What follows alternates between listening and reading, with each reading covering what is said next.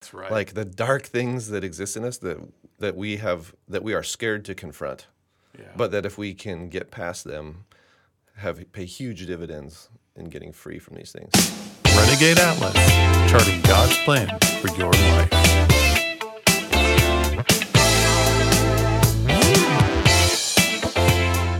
Hello, this is Dr. Chad Hawk with Renegade Atlas. I'm with Matt Dowd, and we have a special guest in our studio Woohoo! today. It's pretty cool, Matt, isn't it? Yeah, I'm pretty excited. Yeah. Yeah. So, you want to tell us who's here? Miss Stephanie Hutchison. She's somebody that I've known for a little while personally. Um, she's my banker. She's your banker. Yeah. Oh my goodness. Oh, she's a couple more things than that. Yeah. Yeah. So you're saying you make um, deposits of kindness and love and affection in her life. Exactly. Yeah. Right. She's never a shepherdess withdrawals. extraordinary. Never withdraws. Filling your love tank, right? Yep. So uh, we've got a, a different topic today, and it's an area that we've kind of talked around. We haven't dug directly into. What is that topic? Well, I we want to dive into this area of like essentially our inner. This sounds dark, but the inner heart of darkness. That's right. Like the dark things that exist in us that that we have that we are scared to confront, yeah. but that if we can get past them, have pay huge dividends in getting free from these things. have you ever seen the movie Heart of Darkness? Kinda, yeah. It's I know what you're talking about. Yeah. So let me set the stage if people don't know. Um, it's about these lions in Africa. They're trying to. The British are trying to build a railroad. Oh no no. That's no. the Ghost in That's the- Ghost in the Darkness. Yeah, yeah. Heart of Darkness is a different movie. I'm thinking like Army of Darkness. Isn't that also We're, like we're, what is this? We sound like a. Metallica song. Darkness IM we need imprisoning me. IMDb? Yeah. You know? Enter Sandman. Yeah, we need to.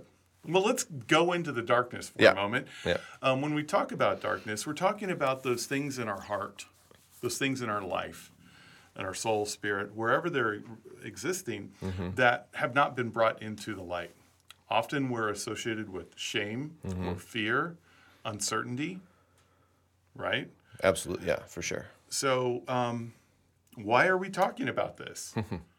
I don't know. It came. That's a great question. The this. Well, uh, thanks, Matt. yeah. You know, as we dig through like the things with fear, I guess is something we were talking about.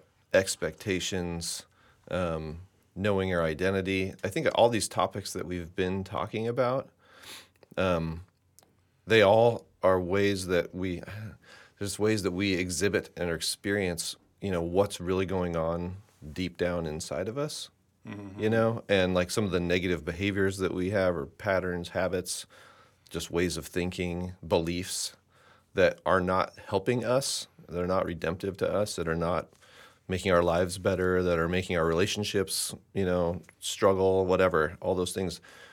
We just really have come to understand and believe that that all stems out of whatever is true at the very core of us. So those things that are a little broken or a lot broken, you know, they have a big impact, but we're not always aware of exactly what it is. We just know that we're afraid to look in there, Yeah, we are. you know. So this brings up the interesting question. Why did you want Stephanie on the show today?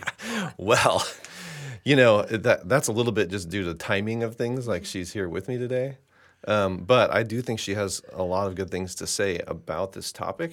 Um, she just has like a kind of we both do, and a lot of us do, a personal story and journey um, that you know life was going a certain way, and then when she was able to s- just take the time to reflect and this not i don't mean like a few hours. I mean this, it took over a course of weeks months. I'll let her tell it. But um, she had the courage to face herself and allow god in to her heart you know to do some work and to expose some things and she came out the other side of that a totally changed person so so Stephanie, why don't you give us a little background on who you are?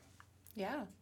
Um, so, where to start about who I am? Um, I was born in nebraska born in Nebraska. No. Uh, I have, so just getting down to like family and everything, I grew up with my mom, my dad, my brother. Pretty close knit family, did a lot of stuff together. Um, grew up just loving school, loving people in general, loved Okay. being around people. Um, kind of just was on this path of just doing everything I could for everyone around me. And that's kind of innate to who I am. And um, grew up in Kansas City. Uh, thought I wanted to go to a big school when I got out, um, out of high school. Uh, moved away to Nebraska. Uh, quickly found out that I wanted to be back in Kansas City. So I came back to Kansas City. yep. Um, and really just went to Rock, ended up going to Rockhurst for college and loved Rockhurst, loved the mentality there of the Jesuits and just um, showing the love of God through service to others. Okay. And that's really where um, I grew up Catholic, and that's really where things started making sense to me, I would say, in my faith journey, because a lot of things growing up Catholic didn't make sense to me. Um, and that's where a lot of things kind of fell into place that, like, we show the love of God and we show um, Christ through our actions and our service to others. And so I think that was pretty formative to me and to who I am. Um, then from there, um, I felt like I was very close to my family. And I think after college, it was kind of that rebellious stage where you just kind of want to break out of the cycle that you're in. Never, I've never felt like that. before. Yeah, no, Yeah. none of us have. Yeah. yeah. I'll say that's the probably the only time in my life when I felt that way. Um, but Right. moved away to Arizona and lived in Arizona for around six years. Kind of had some periods of highs and lows out there, but learned a lot about myself. And um, when I was in Arizona, became a mom and had my son um, there, and just kind of knew from that moment that I would need to be close to my mom, and so made the decision to move back to Kansas City. This whole time, Arizona and back, I've been employed by the same employer who's been really take, taking great care of me um, and allowed me just opportunities and to grow and develop in my leadership. And so that was something, again, I'm passionate about is just leadership and really um, working to build really strong and um, successful teams of people that everyone can feel they're part of. And so kind of carried that on from the time I was young to like what I do now professionally is just lead a team and that's always been a passion of mine.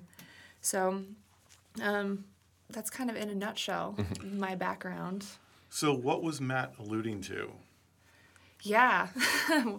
what were You're you welcome. alluding to, Matt? Yeah, thank you. No, I don't know. So there's been a couple of times I think that um, facing inner, not necessarily darkness, because I don't like to think it's all darkness, but just inner experiences and things that we mask. Like I can say because I um, in a, am a hardcore shep- shepherd, like I'm always taking care of people around me. I like to um, really mask possibly the things that are not possibly. I know I do now.